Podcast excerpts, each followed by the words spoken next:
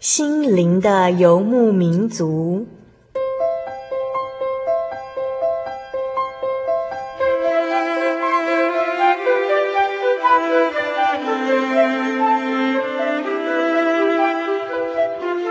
在这个谁都不管谁的后现代社会里，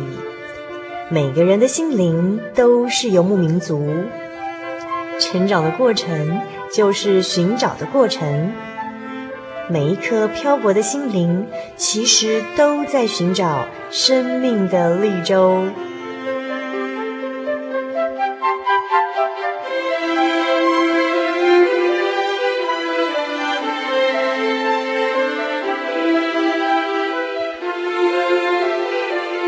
本节目由真耶稣教会台湾总会制作，欢迎收听。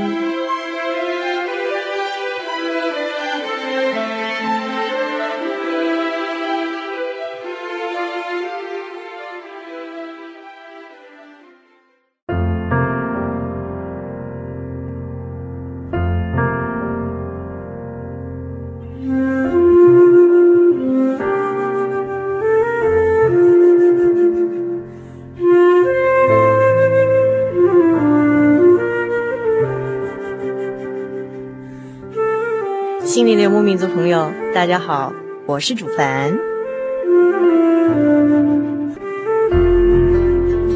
古时候呢，有一位能征善战的将军，非常喜爱古玩。有一天啊，他在家中呢把玩他最喜爱的一个瓷杯，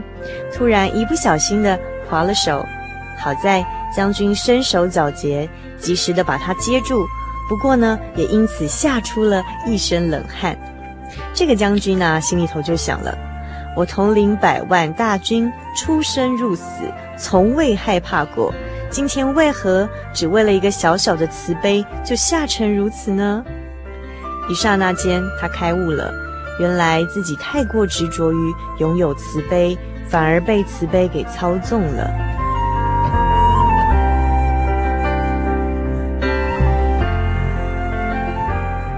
梅拉尼·贝奇说过一句深富哲理的话，我们想要控制的东西控制了我们的生命，当我们紧握不放的时候，将让我们失去更多。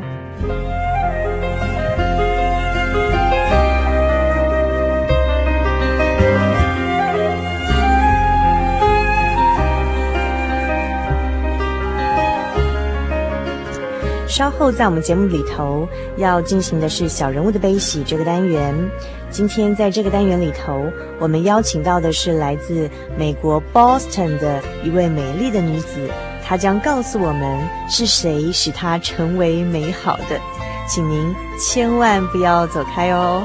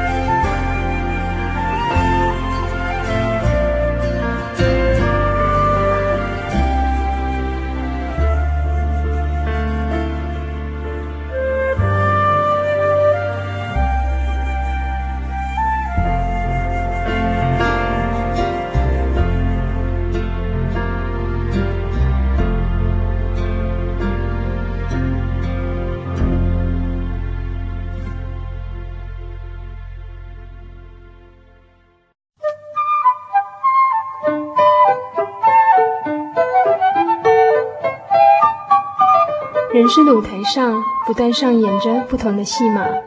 小人物的悲喜，没有镁光灯的围绕，也没有众人的注意，但他们用尽心力演出自己。或许您将在他们的生命故事里头看到自己。小人物的悲喜。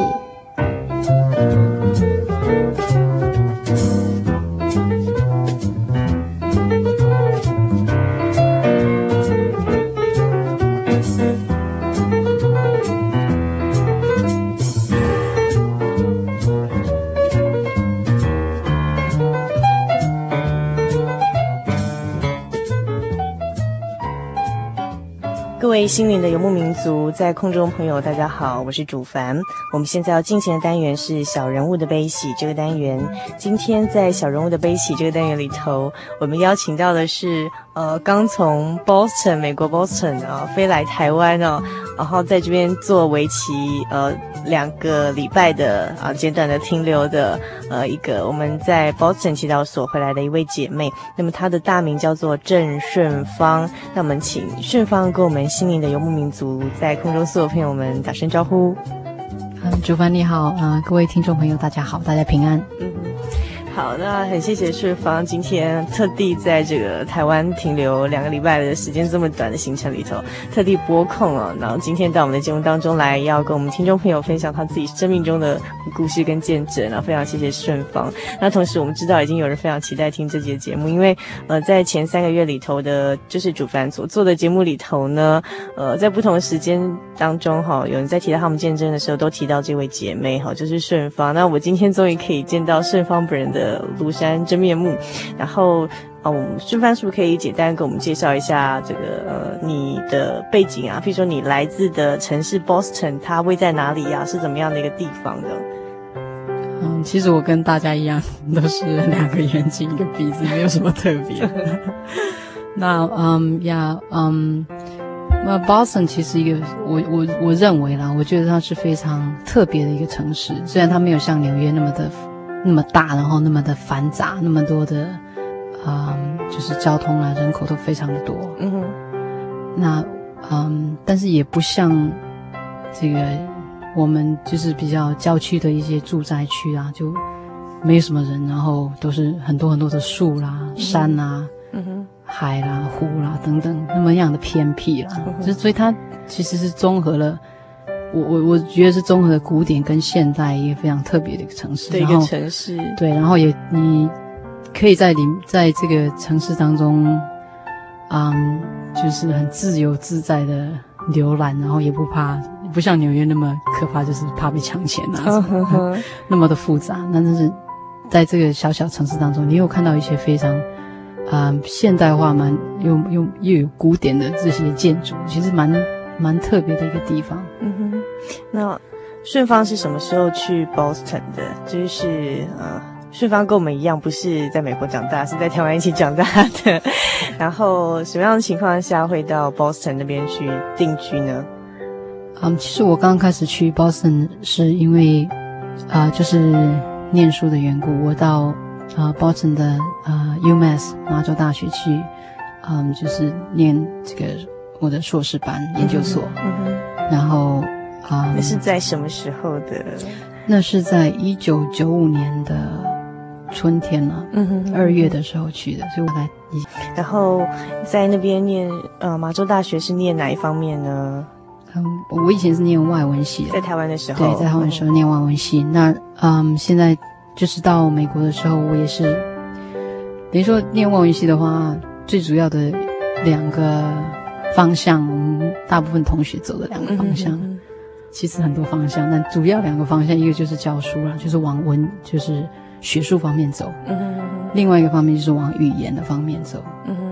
那我自己觉得我的那个文学素养不足以作为生活啦，所以我认为我只能走这个语言的方面。其实我自己本人对语言蛮有兴趣的。对，不是说很有这个、就是、英语的教学这方面吗？都可以，就语言学习的方面，语言学等等，其实我都蛮有兴趣的。那我自己其实比较兴趣做这种设计的，所以我在选择这些学校科系的时候，我看了一个蛮特别，就是一个就是文化有就是将你的文化背景加入你的课程设计的这个一个。领域，其实我觉得蛮特别的。那其实那时候也没有什么太大选择，因为我当初申请了几个学校，那每个学校申请费都蛮贵的，然后又一大堆的这个表格要填，所以那当初就只申请了3个学校，就没有力气再填，表了，所以一直申请到对，我就申请了3个学校，然后就只有一个学校说我申请的一个说。成绩不够，然后另外一学校到很后面的很久以后才给我回复，说我缺了什么样的文件，对，资料。那就是一口就答应收我的就是这个 UMass 所以其实我也没有选择一地，我就是好像注定我就是要到那个地方去。嗯哼哼哼，对，嗯哼，对 ，UMass 它的全名应该是 University of Massachusetts， 嗯哼哼，它是在新英格兰区，就是美国的最东北角，嗯哼，就是全世界最有名赏枫的地点。哦，那那今天这个世芳给我们介绍说他是从95年到美国 Boston 那边去念书，在麻州那个地方，美国的东北角。然后但是我知道世芳是一个家庭观念很重的人，也从来没有想过说要在那边住下来。那时候应该是想说2年学成之后就马上归国回家孝顺父母，对不对？后来其实我是家庭观念蛮重的人，对，我一直都是在自己的家乡念书，长大，然后从来也没有去到别的县市，也没有这个机会。然后，哎呦，对对对，连念书都是在，我都是一直在爸妈身边，我都一直在住在家里，然后一直念到大学。我的兄弟姐妹都到外地去求学，嗯哼，那只有我一个人就是从小一直长到很大了，还在家里。所以其实那时候我会留下来，也是对他们来说也是一个很不可思议的事情，我自己也不晓得为什么会留下来。到底那时候是发生了什么事情、什么状况？然后会带领我们的这个顺芳就在美国的 Boston 定居下来，然后后来就到我们的真耶稣教会好来慕道，然后甚至受洗，然后开始全新的生活。所以那时候到底是什么样的原因呢？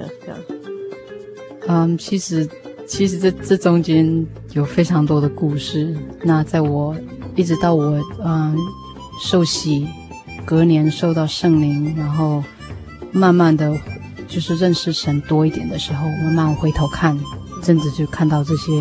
就是我可以在我的每一个脚步里面都看到神的安排。对，那从我念书，从第一天开始就一直有人在。就是一直有人在帮助我，然后从那个时候开始，在读书的过程当中也有很多很好的同学，都是就是外国人，对，但麻大好像不是很多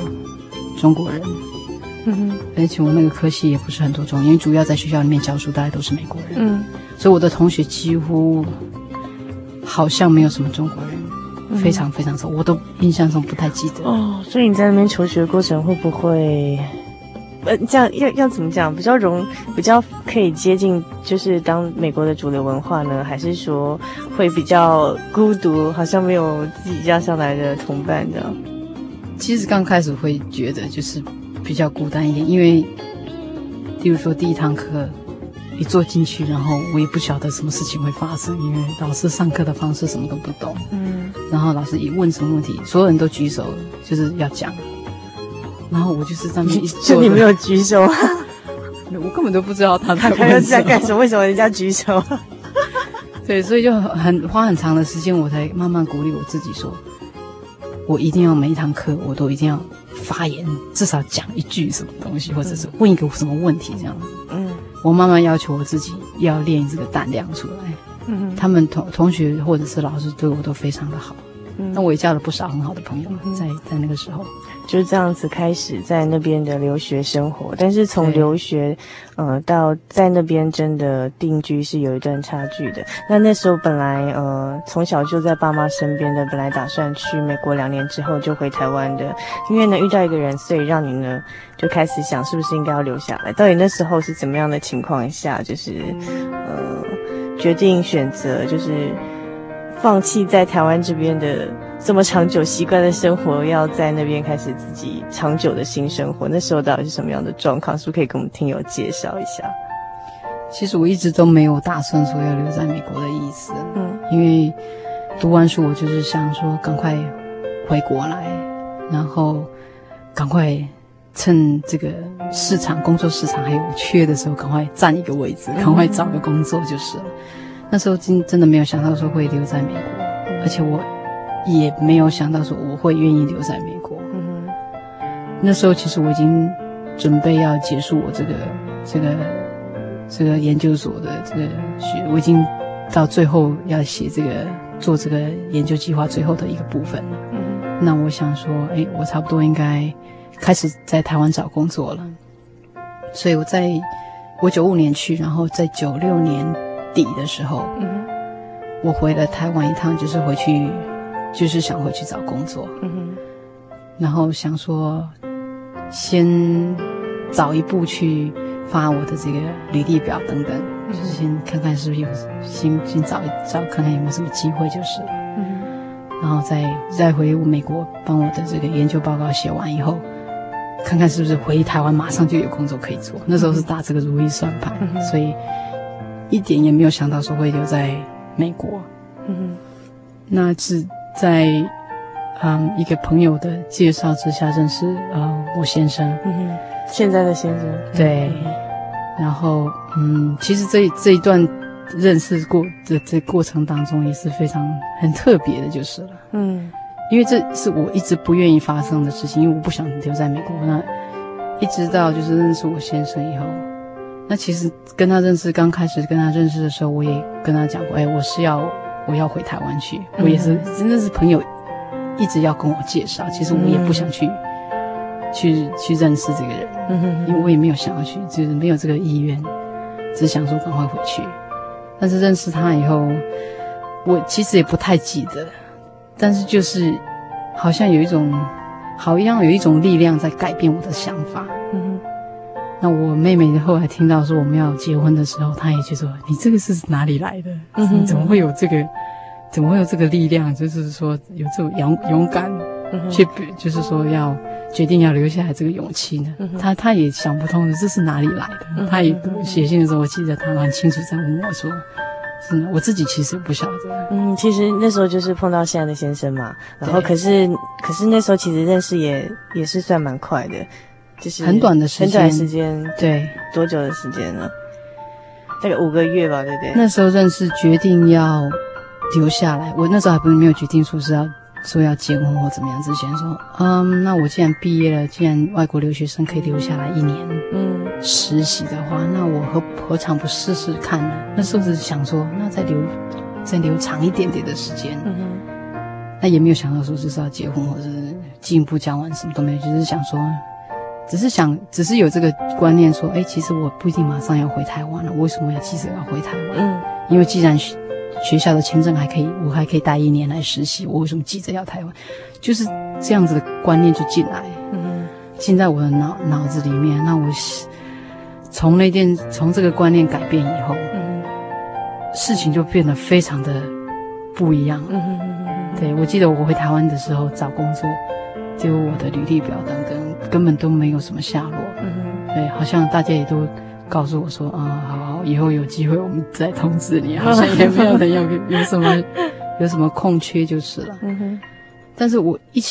有这个想法的时候，我就想说，那我就来申请这个工作证了，就在美国的。对，在美国的工作证，就一申请，马上工作证很快，非常快就下来了。那一下来，好像一直想回台湾回不来，但是就是没有，本来没有很想留在美国，但是好像都安排好了，这样工作证就有了，这样工作也找到了，这样。对，非常快，这发生几乎是在短短1个星期之内的事情。我的工作证下来，那我开始寄我的履历表，寄出去，马上几天之内就有回复，马上有人要我去工作。拿到签证，找到工作，然后马上又找到地方可以住，而且就在火车站，这个火车就是半个小时就进到 Boston，所以非常非常的方便，就是很顺利就对了，非常的顺利。我的脑筋刚转变一下以后，好像一切都为你准备好，就已经都准备好了，然后就是一直丢过来，就是这样。所以非常，我自己对这个经验体验也非常非常深刻。但是我那时候不认识神，我那时候因为我家庭背景是就是台湾的传统拜拜，对，就拜拜，然后。我父母亲对佛教徒就是，然后我那时候也不认识神，那我也不知道说有神这个东西，对，也不知道有神这样，对，所以那时候，后来看，有回头看的时候，才真的每一个脚步都可以看到神的带领，真的是非常的奇妙。而且我那时候根本不认识他，这是一个我觉得非常不可思议的。圣经里面也提到，就是说。我们还没有爱神之前，他就已经先爱我们。那我也没有想到说我是一个佛教徒，我们从来没有接触过基督教，但是神还是爱我，神还是有带领我，在时时刻刻他都在带领我，只是我不晓得有他的存在。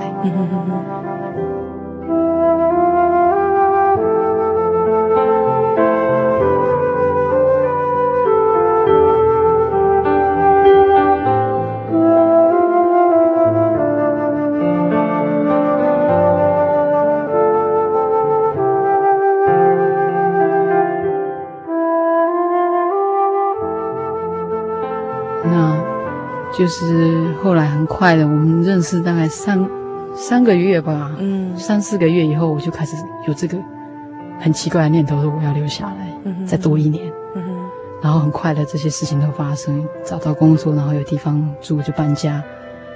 然后后来我们5月，你那时候想要跟找工作的时候，你有想说要嫁给这个男的吗？也没有，也完全没有，也完全没有，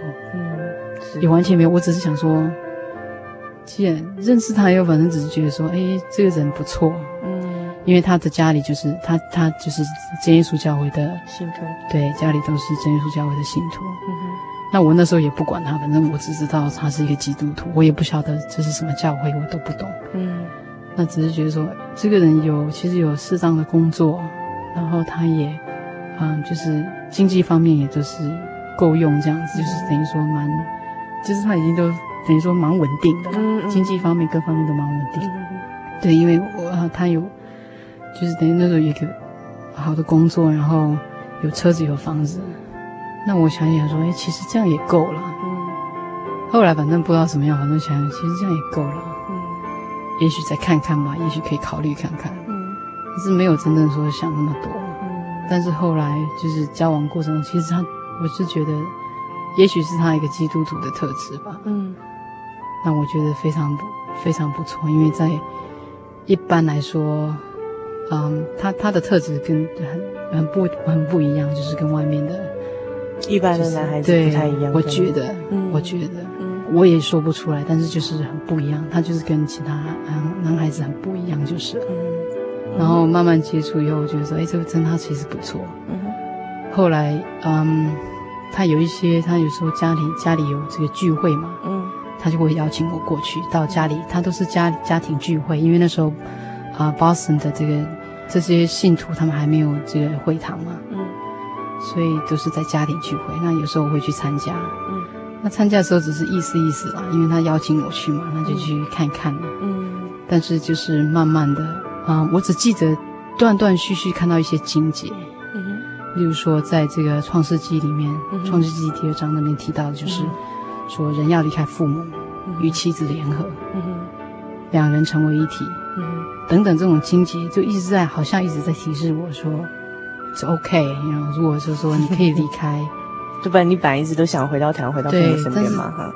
断断续续看到一些这样的情节，让我去思考，就是说你要离开父母，与妻子联合，当然相对的就是对人是要离开父母的。所以我慢慢去思考这些问题，其实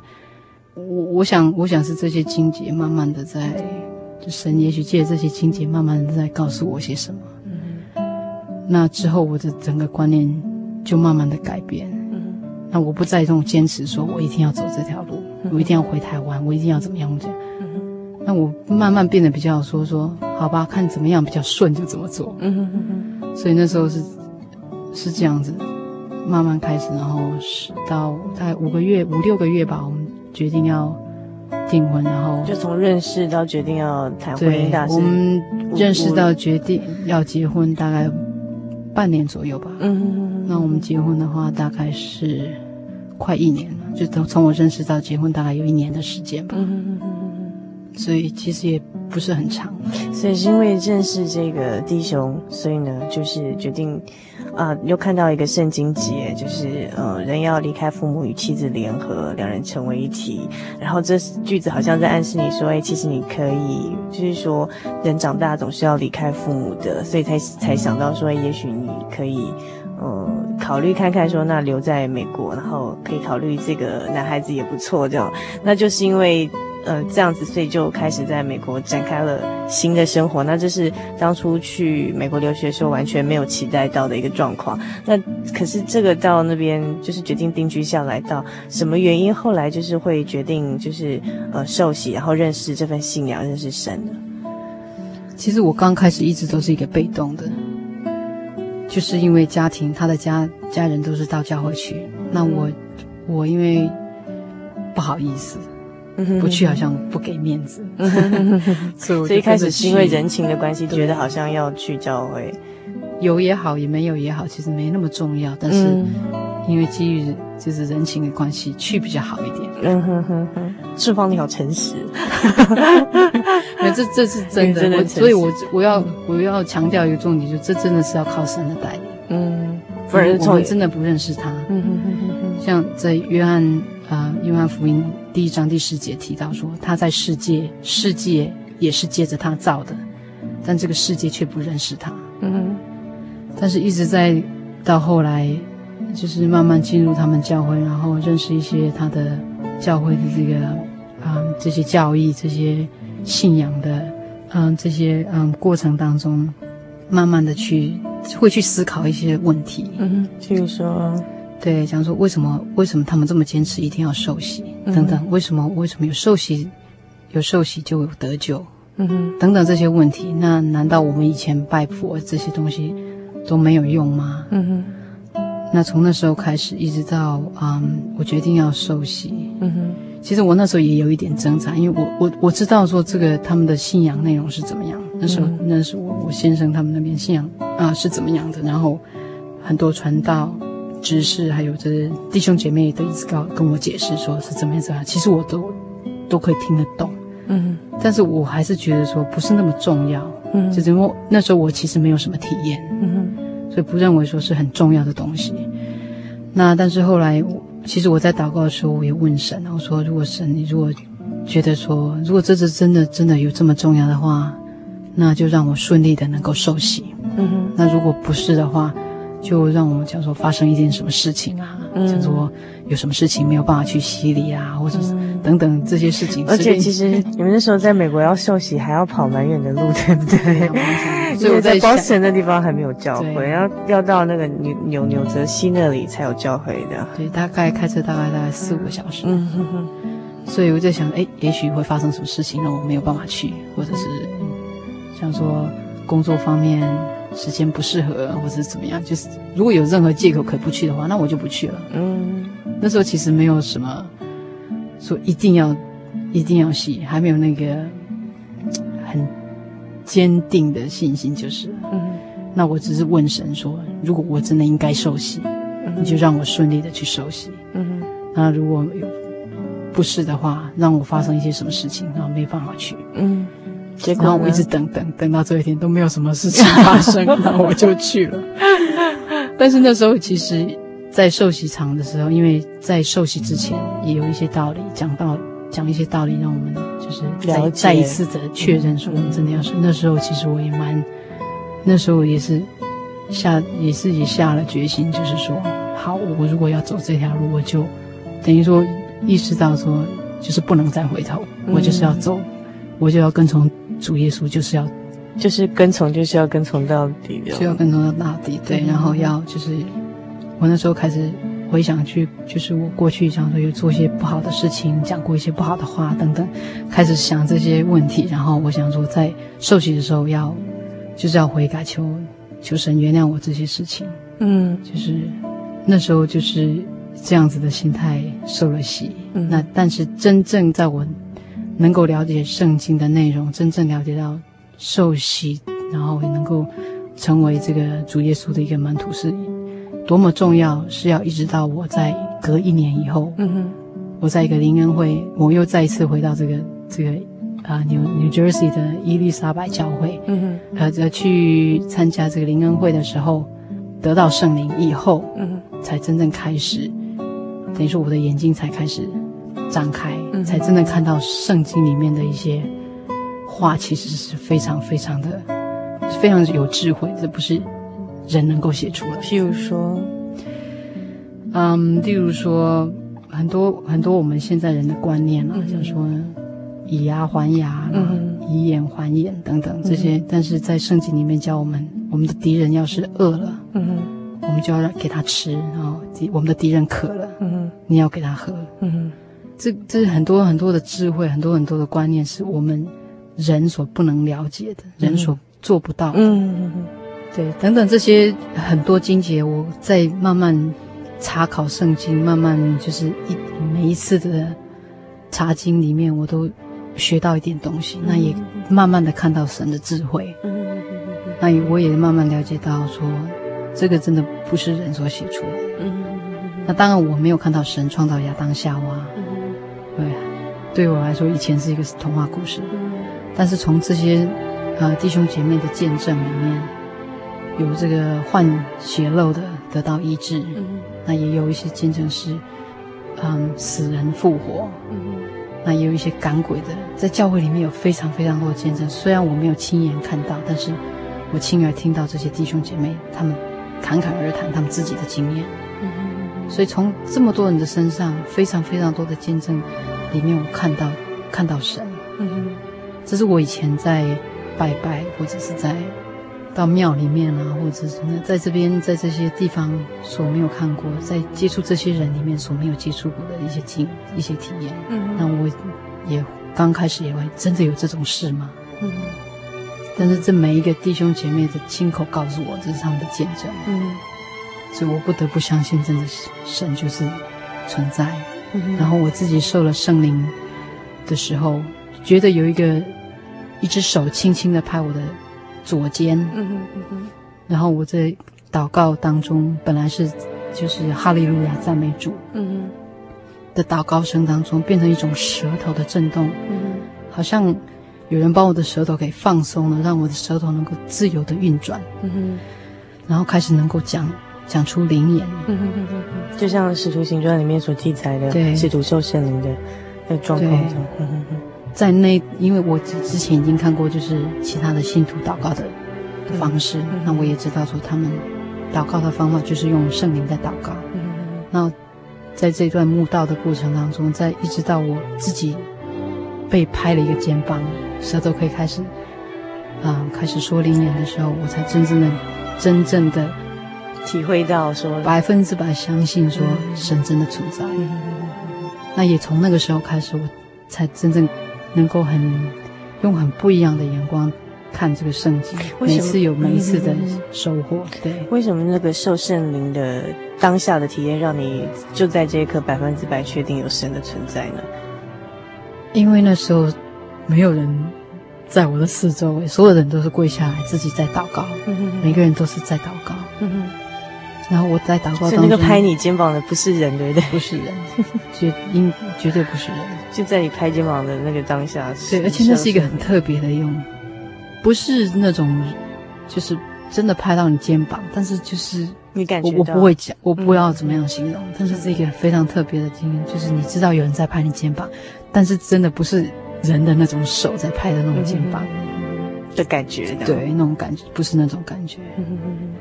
但是他就是有这个一拍这个肩膀，然后我舌头就像放松了一样，那个时候我就知道说，这个就是圣灵。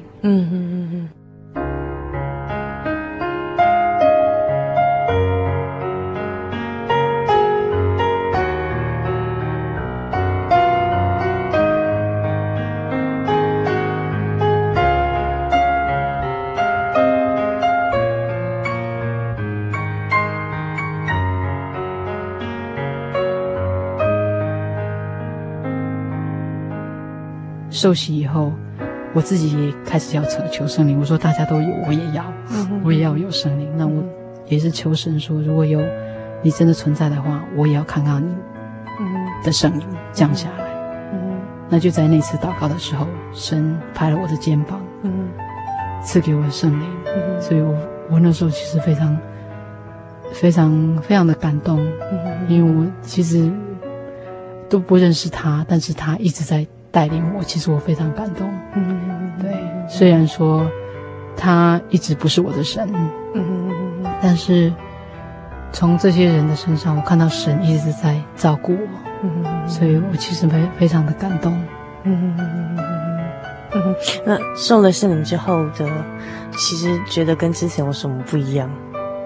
受圣灵以后，其实你生活上有什么改变吗？其实我改变非常，我觉得我自己改变非常多。嗯，但是我也感觉到说，神一直在磨练我。譬如说我一直觉得说我自己是一个非常算是很好人呐、啊，嗯，算是非常好的人呐、啊。那我各方面大家都会称赞我，这个很好，那个很好。那我也不做坏事，也不喝酒，不抽烟。我觉得我是其实蛮完美的人。嗯，以前觉得自己是个蛮完美的人，嗯哼。但是自从我就是受了圣灵以后，我看到就是圣经里面的一些教训，嗯、其实我在我认为我自己是很完美的当中，其实有非常非常多是神所不喜悦的。嗯哼哼，我做了很多事情，我认为自己做的很对很好的事情，其实我。查考圣经以后发现，其实这些都是神所不喜悦的东西。比如说，有时候朋友邀我出去，那我真的很不想出去啊，不想跟他们在一起。那我会编理由这样说，就是为了怕伤害他们，所以我会告诉他们说，哦，我家里有事情，我有朋友会来找我啦，或者是等等很多任何的理由都可以编出来，就是等于说去欺骗他们。嗯，那很多人就说啊，就是说谎，就是有那种善意的谎言，嗯，我认为这是非常好。那但是后来我发现，其实说谎是神很不喜悦的事情。嗯，不管是什么理由，你只要说谎，神就是会有。我们在圣经里面也看到很多很多这种例子。嗯，对，神他会审判这样子的这种不义的行为。嗯，即使再小的谎，神都不会悦纳。嗯。所以从这种小小的地方，其实很多啦，非常非常多。我认为自己做得很好的地方，其实都是神所不喜欢的。我后来发现，对，所以我觉得有受了圣灵以后，我对圣经的认识比较深入，嗯，然后可以比较了解到神在这个故事后面的这个智慧。嗯，以前都是看只是一个故事书，其实后来我们发现这个圣经里面所有的。没有一句话是重复的，没有就是有互相抵触的。嗯，圣经里面所每一句话都可以前后可以对照出来，可以对照出来这是真的。嗯，甚至像这个人名啊，或者是发生一些小事迹，嗯，地点，嗯，这些地点对照起来，其实都是千真万确的事情。嗯，所以你说它是故事吗？其实这就是事实上发生的事情，嗯，因为隔那么多人写出来的一个事迹，但是他们相对之下，所有的事迹都是互相符合的，没有一件事情是就是这边讲这样子，另外一边又讲那个样子。只要翻过这个圣经，真的可以发现，没有一个是互相冲突，没有一件事情是互相冲突的，这是非常非常不容易的，这不是人能够写出来的。对，所以那时候我也觉得说，有圣灵以后，第一个自己行为有一些改变，思想有一些。就是省察自己的方面有一些改变，然后读圣经会比较深入。嗯，我是觉得，而且我心里会有很多的平安。嗯，一遇到有什么问题的话，我就是祷告，因为我知道神就住在我心里面。嗯，所以他圣灵在我心里面，我就觉得说，很自然你就没有什么恐惧。嗯，对，就没有什么恐惧，而且有一种你说不出来的勇气。你会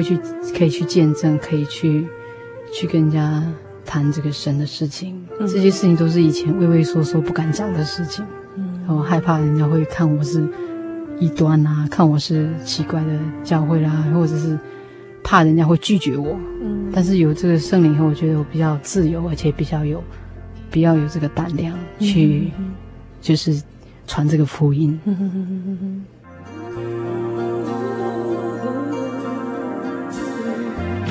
Day after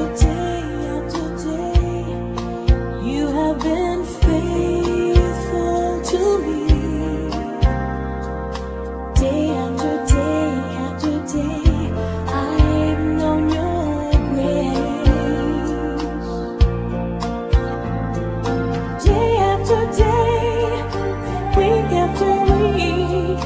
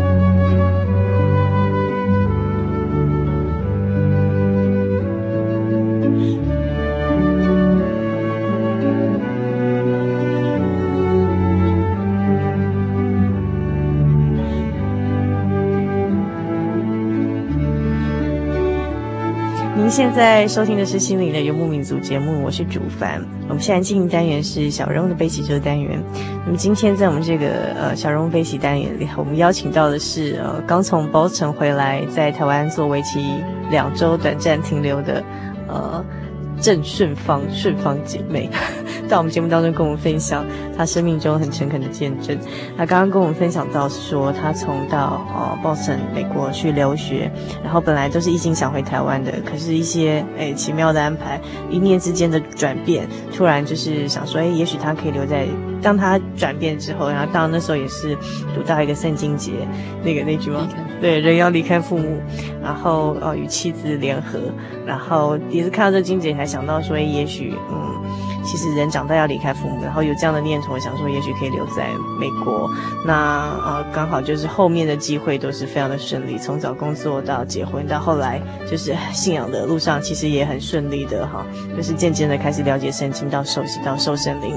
然后。到后来就是本来这个不认识这个神，到变成是我的神这样子，然后是真的是去认识这个神这样。顺芳刚刚跟我们提到的是说这个譬如说受了圣灵也好，受洗还有受圣灵之后，他觉得生活都不一样了，不只看圣经的体会不同，认识不同，然后读得懂之前读不懂的一些圣经里面的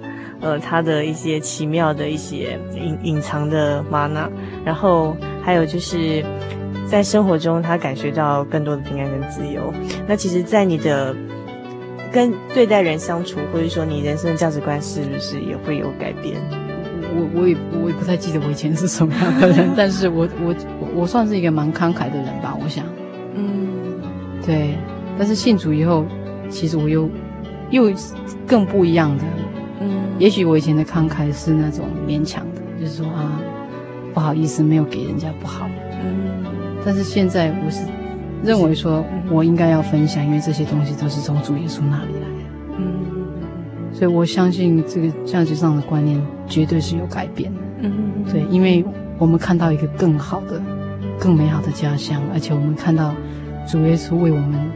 受死在十字架上，我们不应该为了一些小事情跟别人计较，因为主耶稣都不跟我们计较，他还替我们死在十字架上，就是为了要救我们的灵魂。所以有人都已经愿意为朋友舍命，对不对？那我们连这么一点小小的东西都不愿意跟其他人分享，这是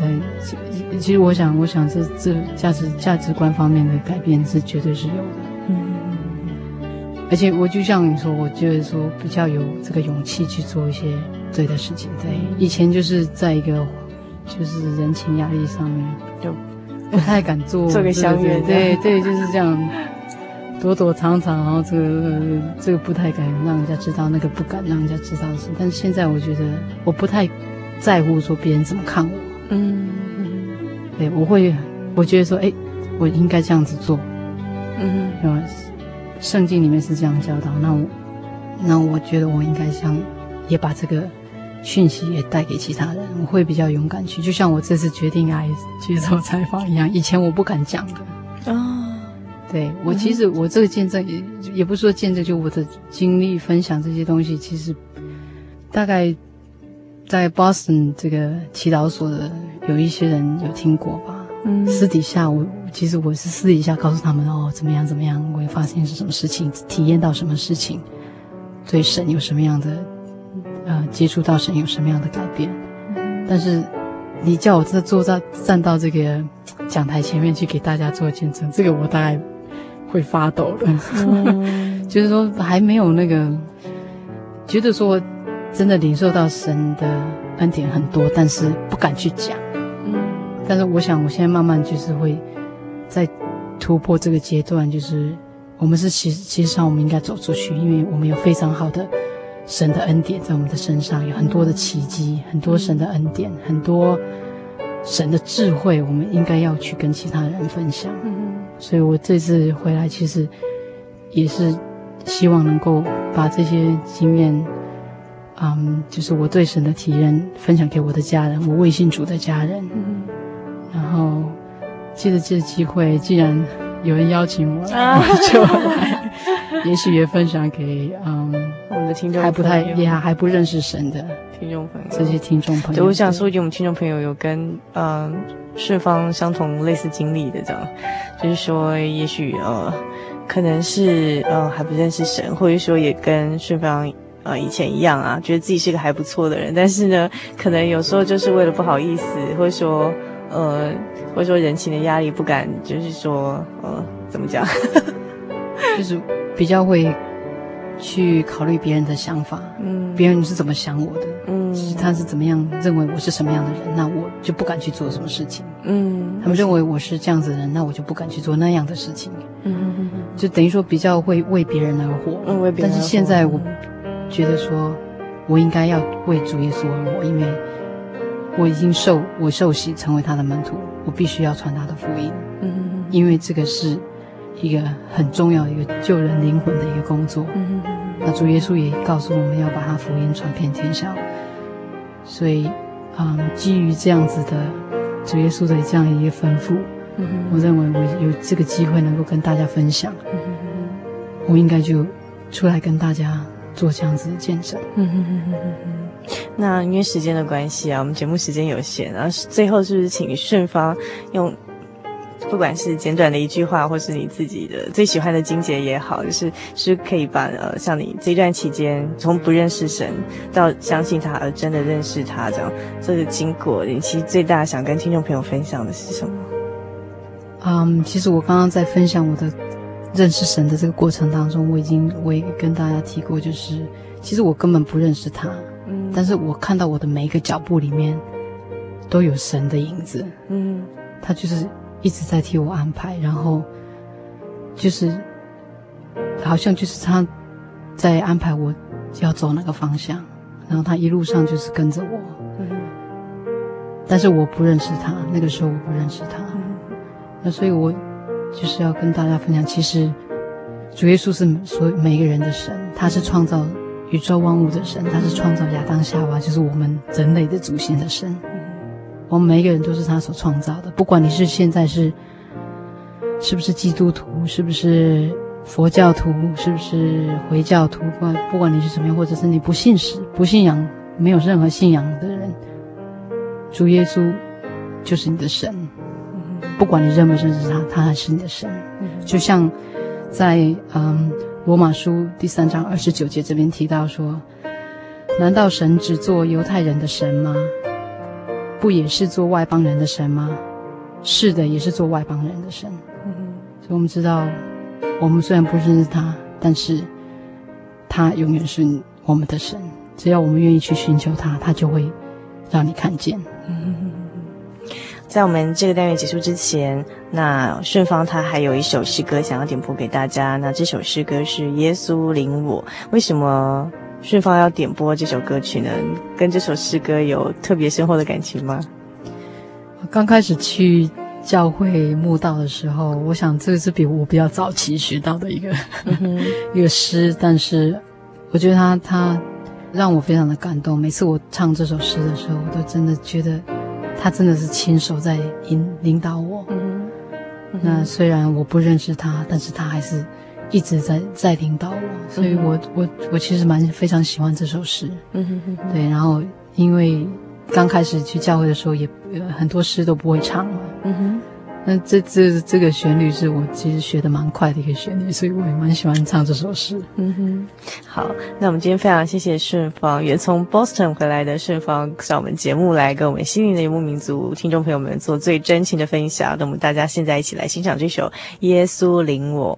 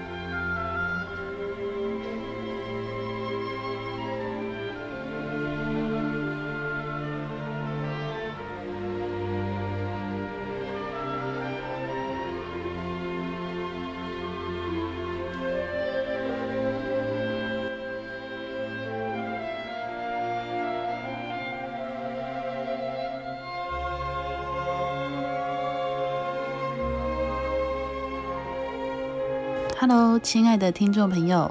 您现在收听的是心灵的游牧民族华语福音广播节目。本节目由真耶稣教会制作。如果您对真耶稣教会想进一步了解，欢迎您来电与我们联系。我们的电话是408-771-8178 408-771-8178。我们的网址是 tjc.org， 您可以来电询问教会地址及聚会时间。我们竭诚欢迎您来到真耶稣教会，与我们一同享受主耶稣的恩典。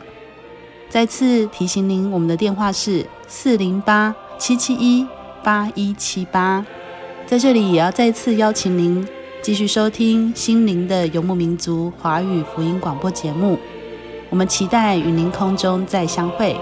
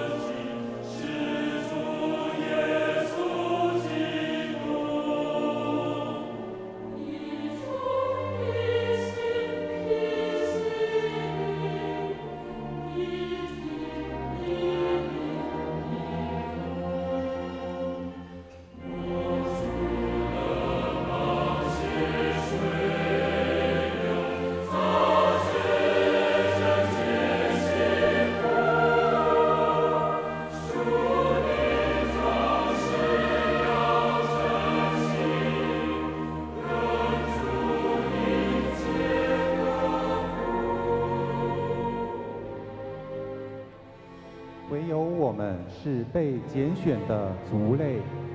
是有君尊的祭司，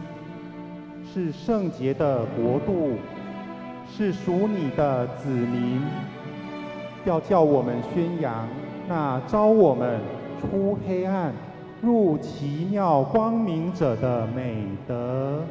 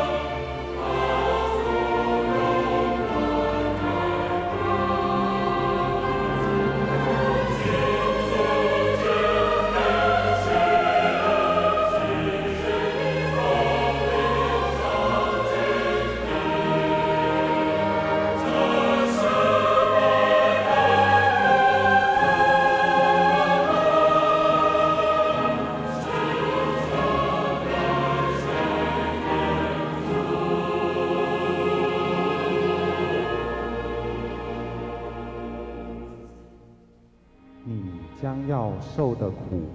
你不用怕。魔鬼要把你们中间几个人下在监里，叫你们被试炼，你们必受患难10日。你勿要至死忠心，我就赐给你那生命的冠冕。